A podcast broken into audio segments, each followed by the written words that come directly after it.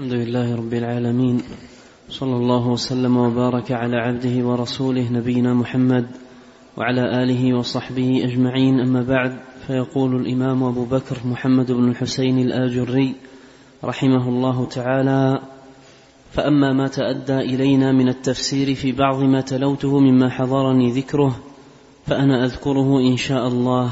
ثم أذكر السنن الثابتة في النظر إلى الله تعالى مما تقوى به قلوب أهل الحق تقر به أعينهم تذل به نفوس أهل الزيغ وتسخن به وتسخن تسخن به أعينهم في الدنيا والآخرة. قال حدثنا شعيب قال حدثنا أبو شعيب عبد الله بن الحسن الحراني قال حدثنا محمد بن حاتم قال أخبرنا علي بن عاصم قال أخبرني موسى بن عبيدة الربذي عن محمد بن كعب القرظي في قول الله تعالى وجوه يومئذ ناظرة إلى ربها ناظرة. قال نضر الله تلك الوجوه وحسنها للنظر إليه. بسم الله الرحمن الرحيم. الحمد لله رب العالمين وأشهد أن لا إله إلا الله وحده لا شريك له وأشهد أن محمدا عبده ورسوله صلى الله وسلم عليه وعلى آله وأصحابه أجمعين. اللهم علمنا ما ينفعنا وانفعنا بما علمتنا وزدنا علما واصلح لنا شأننا كله ولا تكلنا إلى أنفسنا طرفة عين. تقدم أما بعد تقدم عند المصنف رحمه الله تعالى ذكر الآيات من القرآن الدالة على ثبوت الرؤية. ونظر المؤمنين إلى ربهم يوم القيامة. وقد ذكر رحمه الله تعالى عددا من الآيات في الدلالة على ذلك.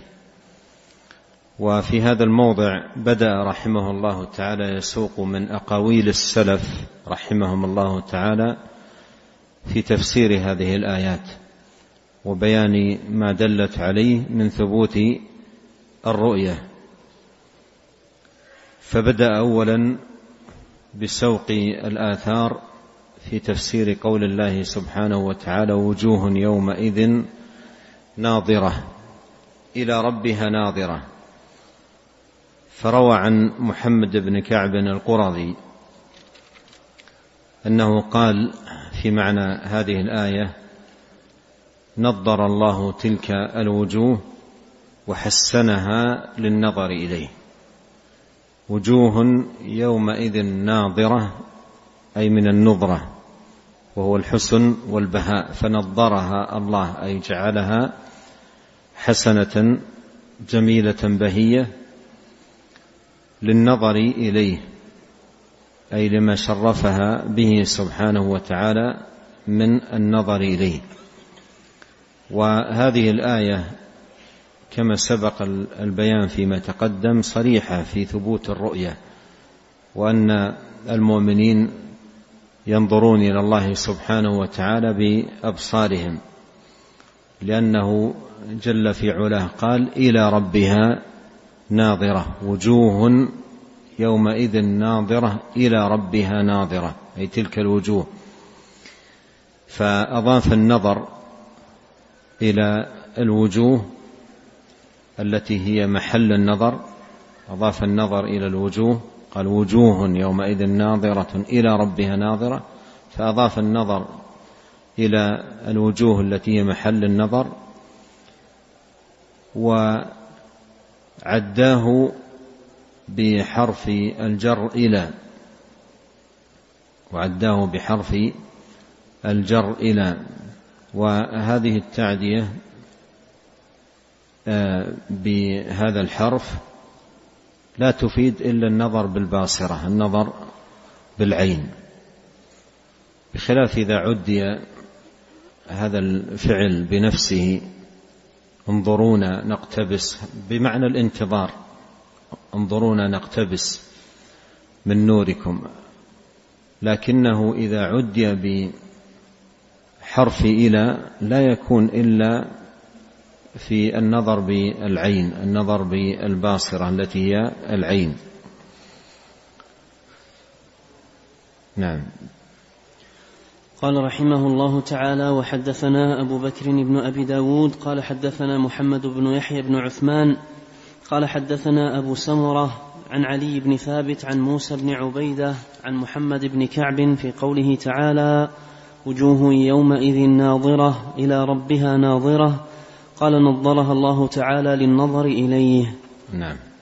قال وحدثنا أبو بكر بن أبي داود قال حدثنا يعقوب بن سفيان وداود بن سليمان أن أبا نعيم الفضل بن دكين حدثهم عن سلمة بن سابور عن عطية عن ابن عباس رضي الله عنهما في قول الله تعالى وجوه يومئذ ناظرة يعني حسنها إلى ربها ناظرة قال نظرت إلى الخالق عز وجل. ناظرة من النظرة من النظرة ناظرة من النظرة وهي الحسن والجمال والبهاء وناظرة إلى ربها ناظرة من النظر والإبصار والرؤية إلى ربها ناظرة أي نظرت إلى الخالق جل وعلا. وهذا فيه جمع لأهل الإيمان في الجنة بين كمالين في الزينة. زينة الظاهر بالنظرة وزينة الباطن بالنظر إلى الله سبحانه وتعالى. نعم. قال رحمه الله تعالى وحدثنا أبو بكر بن أبي داود قال حدثنا محمد بن عبد الملك وعبد الله بن محمد بن خلاد قالا حدثنا يزيد بن هارون قال أخبرنا مبارك عن الحسن في قول الله تعالى وجوه يومئذ ناظرة قال النظرة الحسن إلى ربها ناظرة قال نظرت إلى ربها عز وجل فنظرت لنوره. نظرت إلى ربها أي بأبصارها فنظرت أي ازدادت حسنا وبهاء وجمالا لنوره سبحانه وتعالى. وجاء عنه رحمه الله تعالى قريبا من, من هذا المعنى. قال حق لها أن تكون ناظرة وهي تنظر إلى الله سبحانه وتعالى. نعم. قال رحمه الله تعالى حدثنا عمر بن أيوب السقطي قال حدثنا الحسن بن الصباح قال حدثنا علي بن الحسن بن شقيق قال حدثنا الحسين بن واقد قال أخبرنا يزيد النحوي عن عكرمة في قول الله تعالى وجوه يومئذ ناظرة. قال من النعيم. إلى ربها ناظرة. قال تنظر إلى ربها عز وجل نظرا. نعم تنظر إلى ربها نظرا. أي نظرا محققا بأبصارها. تنظر إلى الله سبحانه وتعالى. وهذا أكمل النعيم وأتمه. نعم. قال وحدثنا أبو بكر ابن أبي داود قال حدثنا محمد بن منصور قال حدثنا علي بن الحسن بن شقيق قال حدثنا الحسين بن واقد عن يزيد النحوي عن عكرمة في قول الله تعالى وجوه يومئذ ناظرة إلى ربها ناظرة قال تنظر إلى الله تعالى نظرا. نعم. قال وحدثنا أبو بكر بن أبي داود قال حدثنا أحمد بن الأزهر قال حدثنا إبراهيم بن الحكم قال حدثنا أبي عن عكرمة قال قيل لابن عباس رضي الله عنهما كل من دخل الجنة يرى الله تعالى؟ قال نعم.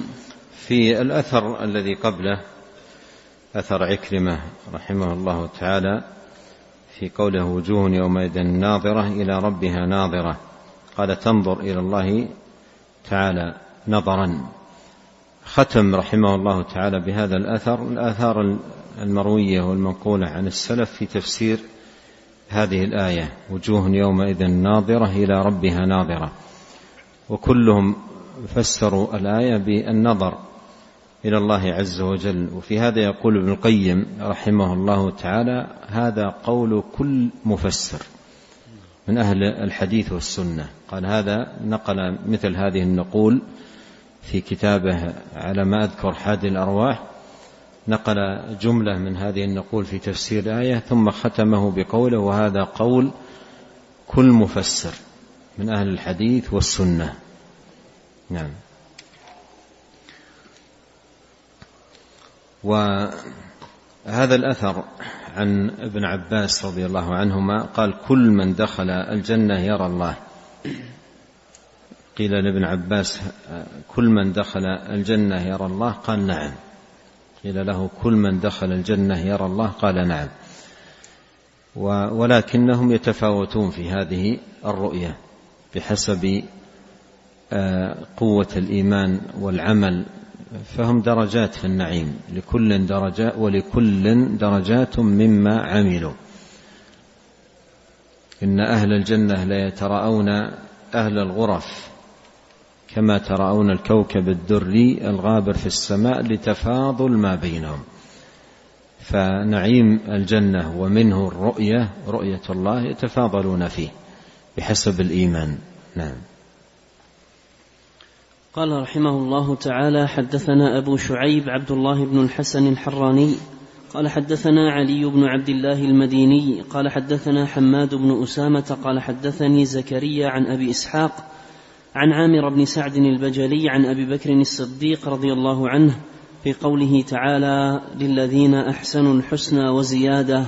قال النظر إلى وجه الله تعالى. نعم. قال وحدثنا جعفر بن محمد الصندلي. قال حدثنا زهير بن محمد المروزي. قال حدثنا عبيد الله بن موسى عن إسرائيل عن أبي إسحاق عن عامر بن سعد عن أبي بكر الصديق رضي الله عنه في قول الله تعالى للذين أحسنوا الحسنى وزيادة قال الزيادة النظر إلى وجه الله تعالى. قال أخبرنا أبو جعفر محمد بن صالح بن ذريح العكبري قال حدثنا هناد بن السري قال حدثنا وكيع عن إسرائيل عن أبي إسحاق عن عامر بن سعد عن أبي بكر الصديق رضي الله عنه قال وعن أبي إسحاق عن مسلم بن نذير عن حذيفة في قول الله تعالى للذين أحسنوا الحسنى وزيادة قال النظر إلى الله تعالى.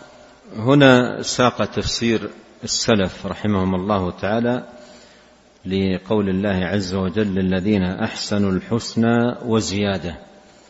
للذين أحسنوا الحسنى وزيادة. فسروا الزيادة بالنظر.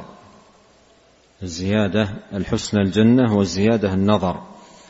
إلى الله سبحانه وتعالى. وهذا التفسير مروي عن غير واحد من السلف وساق هنا تفسير الآية بذلك عن أبي بكر الصديق وعن حذيفة ابن اليمان رضي الله عنهما. وتفسير الزيادة بالنظر إلى الله عز وجل ثابت عن النبي عليه الصلاة والسلام. في صحيح مسلم من حديث صهيب رضي الله عنه أن النبي صلى الله عليه وسلم قال إذا دخل أهل الجنة الجنة قال الله هل تريدون أن أزيدكم؟ هل تريدون أن أزيدكم؟ بهذا اللفظ هل تريدون أن أزيدكم؟ قالوا ألم تبيض وجوهنا؟ ألم تدخلنا الجنة؟ ألم تنجنا من النار؟ قال فيكشف الحجاب. فينظرون إليه فما أعطوا شيئا أحب إليهم من النظر إليه. ثم تلا صلى الله عليه وسلم للذين أحسنوا الحسنى وزيادة.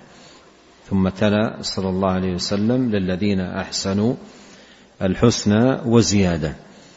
فقول في الحديث هل تريدون أن أزيدكم؟ ثم في تمام الحديث تلا الآية للذين أحسنوا الحسنى وزيادة. فهذا واضح في تفسير الآية بأن الزيادة هي النظر النظر إلى الله سبحانه وتعالى. وهذه الطريقة في التفسير هي تفسير بالمأثور تفسير القرآن بالمأثور عن النبي الكريم عليه الصلاة والسلام فثبت عنه صلى الله عليه وسلم ما يدل على أن الزيادة في الآية هي النظر إلى الله سبحانه وتعالى.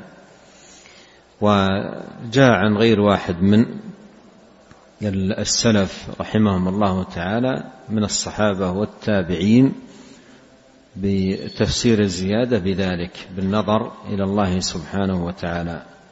أكرمنا الله أجمعين بالحسنى وزيادة. نعم.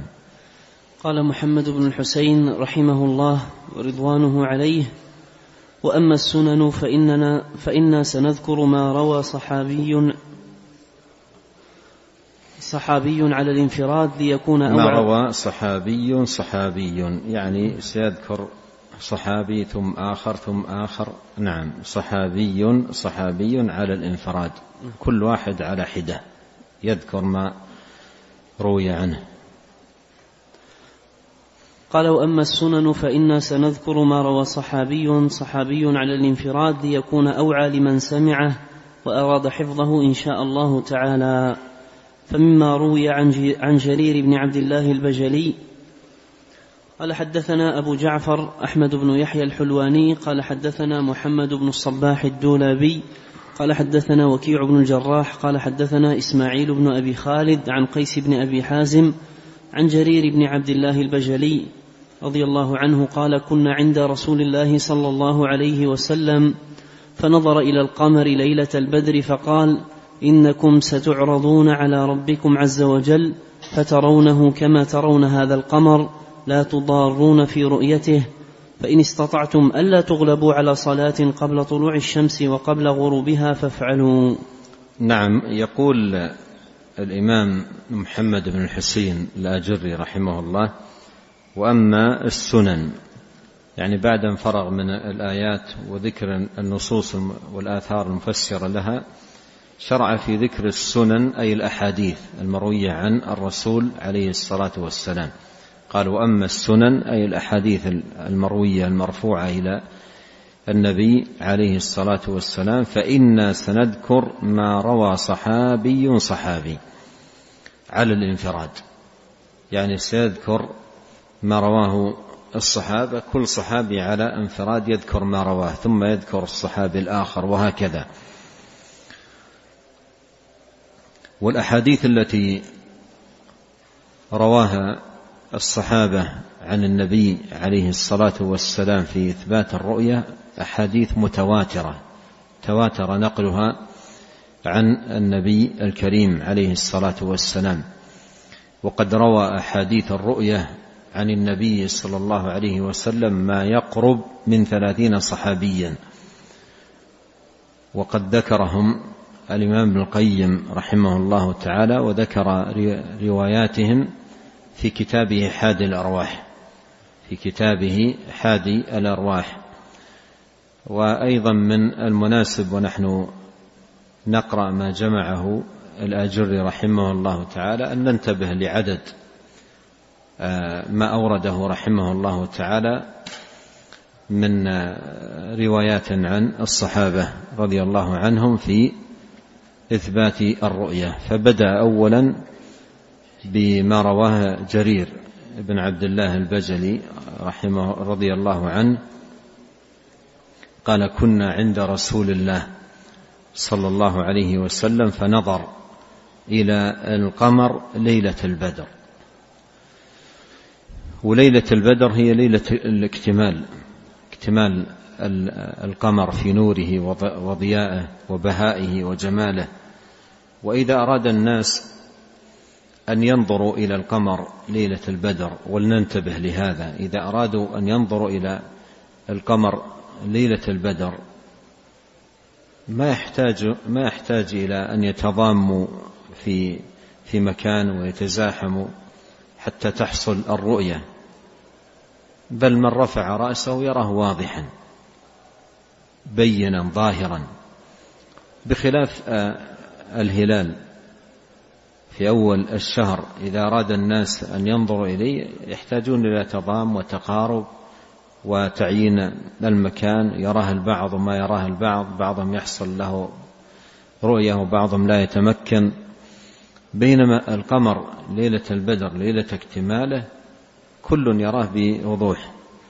كل يراه بوضوح بدون تضام وبدون تضار وبدون تزاحم وبدون عنت وبدون مشقة. كل يراه.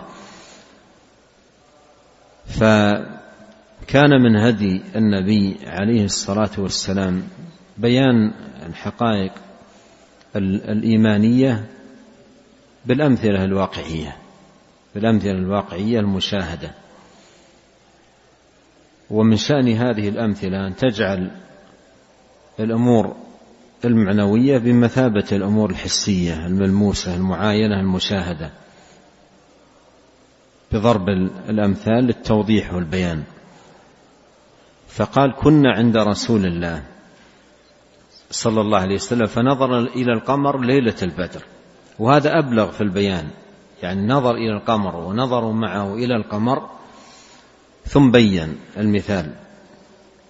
يعني لم يضرب هذا المثال في أول الشهر وقت عدم وجود القمر. لا وهم ينظرون إليه ضرب المثال عليه الصلاة والسلام. فنظر إلى القمر ليلة البدر فقال إنكم ستعرضون على ربكم فترونه. فترونه.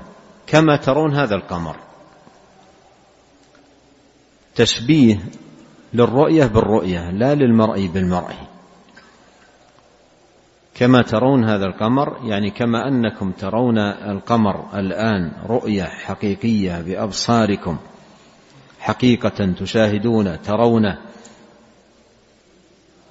بدون تضار وبدون تضام وبدون تزاحم وبدون عنت. فإنكم سترون ربكم يوم القيامة بأبصاركم. فهنا تشبيه للرؤيه بالرؤية وليس تشبيها للمرء بالمرء. فترونه كما ترون هذا القمر. كما ترون هذا القمر. أي رؤية حقيقية لا تضارون في رؤيته. لا تضارون في رؤية يعني لا يحصل لكم الضرر. والضرر يحصل عند المشاهدة للأشياء التي تحتاج إلى تزاحم من أجل أن ترى. فيتزاحم الناس ويتقاربون حتى كل يأخذ نصيبه. فقال لا تضارون في رؤيا لا يحصل لكم ضرر في الرؤيا لا تضارون في رؤيته. فإن استطعتم ألا تغلبوا على صلاة قبل طلوع الشمس وقبل غروبها فافعلوا. لما أخبر عليه الصلاة والسلام عن الرؤيه وثبوتها وشوق إليها عليه الصلاة والسلام نبه أن نيل الرؤيه والفوز بها لا بد فيه من عمل لا بد فيه من تقرب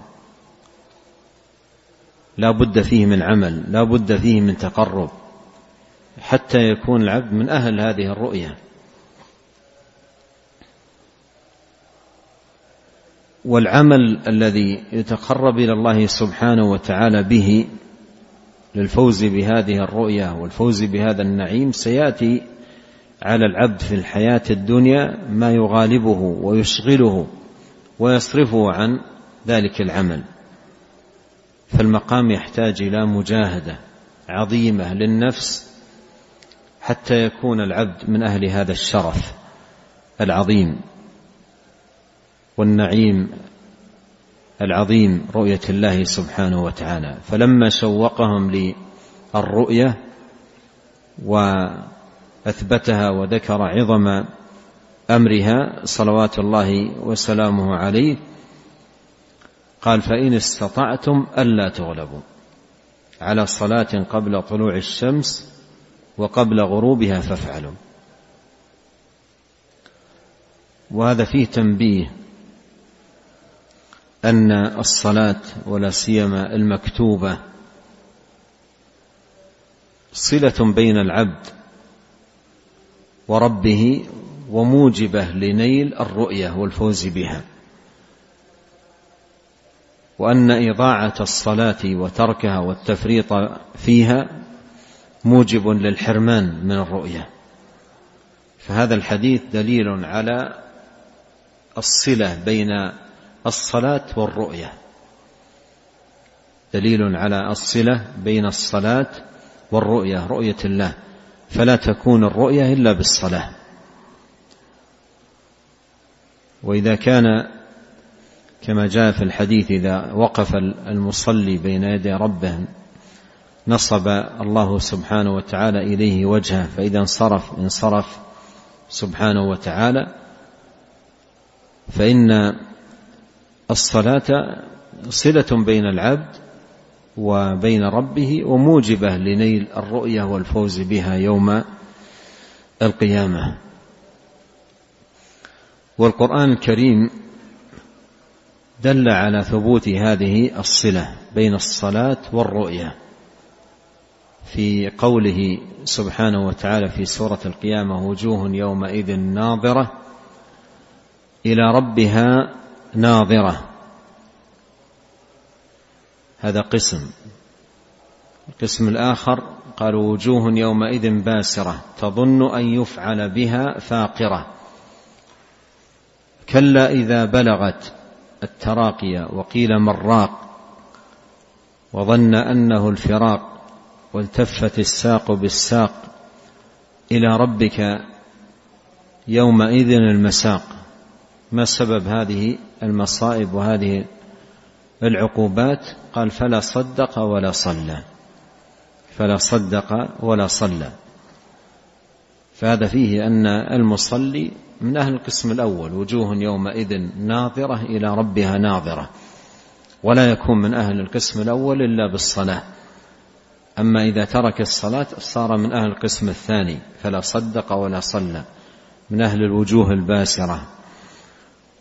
أما إذا صلى وحافظ على هذه الفريضة وكان من أهلها كان من القسم الأول أهل النظر وأهل النظرة. وجوه يومئذ ناظرة إلى ربها ناظرة. ولهذا كان نبينا عليه الصلاة والسلام في الصلاة في خاتمتها قبل أن يسلم كما في حديث عمار بن ياسر كان يقول وأسألك لذة النظر إلى وجهك والشوق إلى لقائك في غير ضراء مضرة ولا فتنة مضلة. وهذا فيه إثبات الصلة بين الصلاة والرؤية وأن العبد عندما يتقرب إلى الله بهذه الصلاة العظيمة يحسن به قبل أن يسلم أن يسأل الله أن يكرمه بالنظر إليه ولذة النظر إلى وجهه الكريم سبحانه وتعالى. وقوله عليه الصلاة والسلام في هذا الحديث إن استطعتم ألا تغلبوا. هذا دليل على أن هذا المطلب والمواظبة عليه والعناية به يحتاج إلى مجاهدة. لأن هناك مغالبة والمغالبة تحتاج إلى مجاهدة إذا لم يجاهد غلب. النبي صلى الله عليه وسلم قال تغلب وهناك مغالبة والمغالبة تحتاج إلى مجاهدة. فإذا لم يجاهد يغلب وإذا غلب حرم والعياذ بالله. والله يقول والذين جاهدوا فينا لنهدينهم سبلنا وإن الله لمع المحسنين. فإذا هذه الصلاة وعموم الطاعات ثمة في الدنيا ما يغالب الإنسان عليها. فالمقام يحتاج إلى مجاهدة عظيمة مجاهدة عظيمة للنفس على المحافظة على الصلاة وعلى طاعة الله سبحانه وتعالى. إن استطعتم ألا تغلبوا. كأنه, كأنه يقول عليه الصلاة والسلام انتبهوا. هناك أشياء ستغلبكم وتغالبكم على الصلاة فاحذروها وحافظوا على الصلاة وجاهدوا أنفسكم على العناية بها والمواظبة عليها احذروا أن تغلبوا. فإذا غلب الإنسان على صلاته حرم. من حافظ عليها كانت له نورا وبرهانا ونجاة يوم القيامة. أما إذا ضيع حرم ومن لم يحافظ عليها لم يكن له نور. ولا برهان ولا نجاة يوم القيامة. من أعظم الحرمان إضاعة الصلاة. من أعظم الحرمان من الخير في الدنيا والآخرة إضاعة الصلاة والتفريط فيها. قال فإن استطعتم ألا تغلبوا. قوله تغلب إشارة إلى كثرة الغوالب التي تغلب الإنسان على صلاته وتجعله ينصرف عنها ولا يقبل عليها وأن الواجب على العبد أن يحذر من هذه الأمور وهي كثيرة جدا كثيرة جدا. الآن لو يفتش الإنسان وينظر في المغلوبين المهزومين المضيعين للصلاة ما الذي حرمهم من الصلاة؟ يجد أن هناك أشياء غلبتهم على الصلاة. منهم من غلبه على صلاته تجارته ومنهم من غلبه على تجارته لهوه ولعبه ومنهم من غلبه على صلاته رفقة السوء. وهكذا غوالب كثيرة جدا تغلب الناس فيضيعون الصلاة ويفرطون فيها والعياذ بالله فيحرمون. وإذا ندم يوم القيامة ما ينفعه الندم. أي شيء ينفع الندم؟ وقد ضيع. وفات الفوت. ولو ترى إذ فزعوا فلا فوت وأخذوا من مكان قريب. فإذا جاء ذلك اليوم وفات الفوت وندم على التفريط وعلى الإضاعة ما يفيده ما يفيده ندمه ولا يفيده تأسفه وتمنيه كل هذا ما يفيده. قال فإن استطعتم ألا تغلبوا على صلاة قبل طلوع الشمس وقبل غروبها فافعلوا. الصلاة التي قبل طلوع الشمس هي صلاة الفجر. والصلاة التي قبل غروبها صلاة العصر. وفي هذا فضل هاتين الصلاتين وعظم شأنهما. وأن من ضيع هاتين الصلاتين فهو لما سواهما أضيع. ومن ضيع الصلوات الخمس فهو لما سواها من الطاعات أضيع. ومن وفق للمحافظة على هاتين الصلاتين لأن لأن هاتين تخصيص هاتين الصلاتين بالذكر لأنها أكثر الصلوات التي يغلب عليها الناس وخاصة الفجر. وخاصة الفجر أكثر ما يغلب الناس في الصلوات على صلاة الفجر. فإذا وفق للمحافظة على هاتين الصلاتين صلاة الفجر وصلوات العصر أعين على بقية الصلوات وإذا وفق أيضا للمحافظة على الصلوات أعين على بقية الطاعات لأن سبحان الله الصلاة معونة على كل خير. كما قال الله سبحانه وتعالى استعينوا استعينوا بالصبر والصلاة.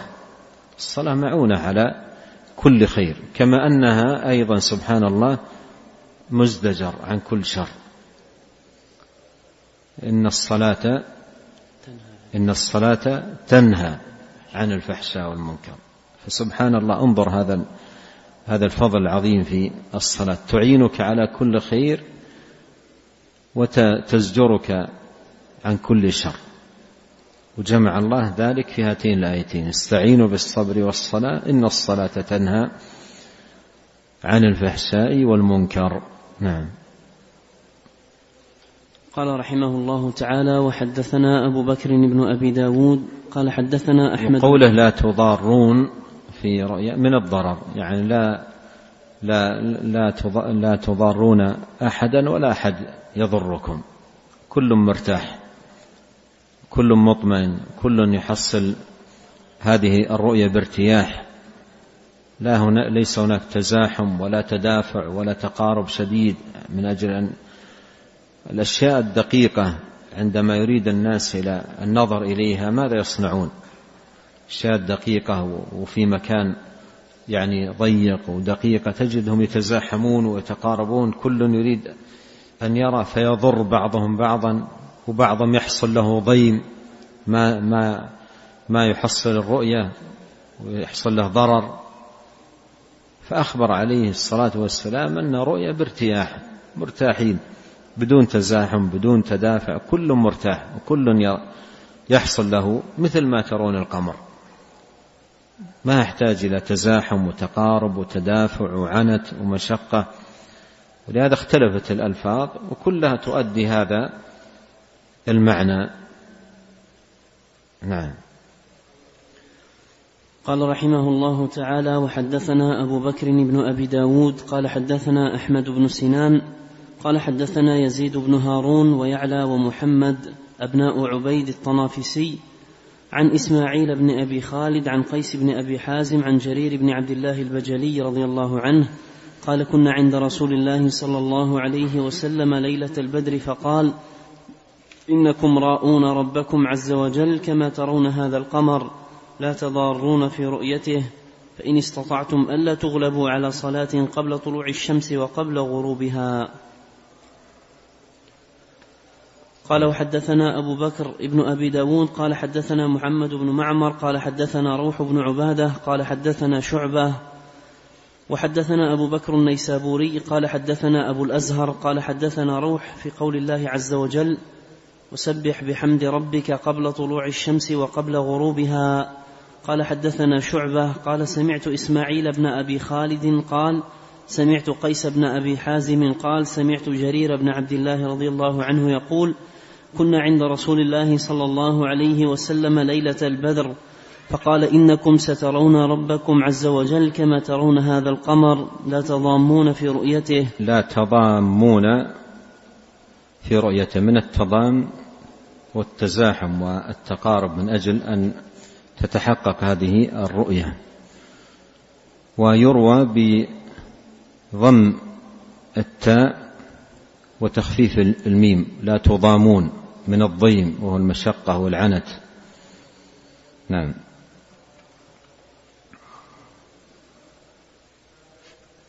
قال سمعت جرير بن عبد الله يقول كنا عند رسول الله صلى الله عليه وسلم ليلة البدر فقال إنكم سترون ربكم عز وجل كما ترون هذا القمر لا تضامون في رؤيته. إن استطعتم ألا تغلبوا على هاتين الصلاتين قبل طلوع الشمس وقبل غروبها ثم تلا هذه الآية وسبح بحمد ربك قبل طلوع الشمس وقبل الغروب وهذا لفظ حديث النيسابوري. قال حدثنا أبو بكر ابن أبي داود قال حدثنا عبدة بن عبد الله قال حدثنا حسين الجعفي عن زائدة بن قدامة عن بيان عن قيس بن أبي حازم قال حدثنا جرير بن عبد الله رضي الله عنه قال خرج علينا رسول الله صلى الله عليه وسلم ليلة البدر قال ونظر إلى القمر فقال إنكم ترون ربكم عز وجل يوم القيامة كما ترون هذا القمر لا تضامون في رؤيته. نعم نكتفي بهذا. نسأل الله الكريم رب العرش العظيم أن ينفعنا أجمعين بما علمنا وأن يزيدنا علما وأن يصلح لنا شأننا كله وألا يكلنا إلى أنفسنا طرفة عين وأن يهدينا إليه صراطا مستقيما. اللهم إنا نسألك لذة النظر إلى وجهك والشوق إلى لقائك في غير ضراء مضرة ولا فتنة مضلة. اللهم زينا بزينة الإيمان واجعلنا هداة مهتدين. اللهم آت نفوسنا تقواها وزكها. أنت خير من زكاها أنت وليها ومولاها. اللهم اغفر لنا ولوالدينا ولمشايخنا ولولاة أمرنا وللمسلمين والمسلمات والمؤمنين والمؤمنات. الأحياء منهم والأموات. اللهم اقسم لنا من خشيتك ما يحول بيننا وبين معاصيك ومن طاعتك ما تبلغنا به جنتك ومن اليقين ما تهون به علينا مصائب الدنيا. اللهم متعنا بأسماعنا وأبصارنا وقوتنا ما احييتنا واجعله الوارث منا واجعل ثأرنا على من ظلمنا وانصرنا على من عادانا. ولا تجعل مصيبتنا في ديننا ولا تجعل الدنيا أكبر همنا. ولا مبلغ علمنا ولا تسلط علينا من لا يرحمنا. سبحانك اللهم وبحمدك أشهد أن لا إله إلا أنت أستغفرك وأتوب إليك. اللهم صل وسلم على عبدك ورسولك نبينا محمد وآله وصحبه. جزاكم الله خيرا.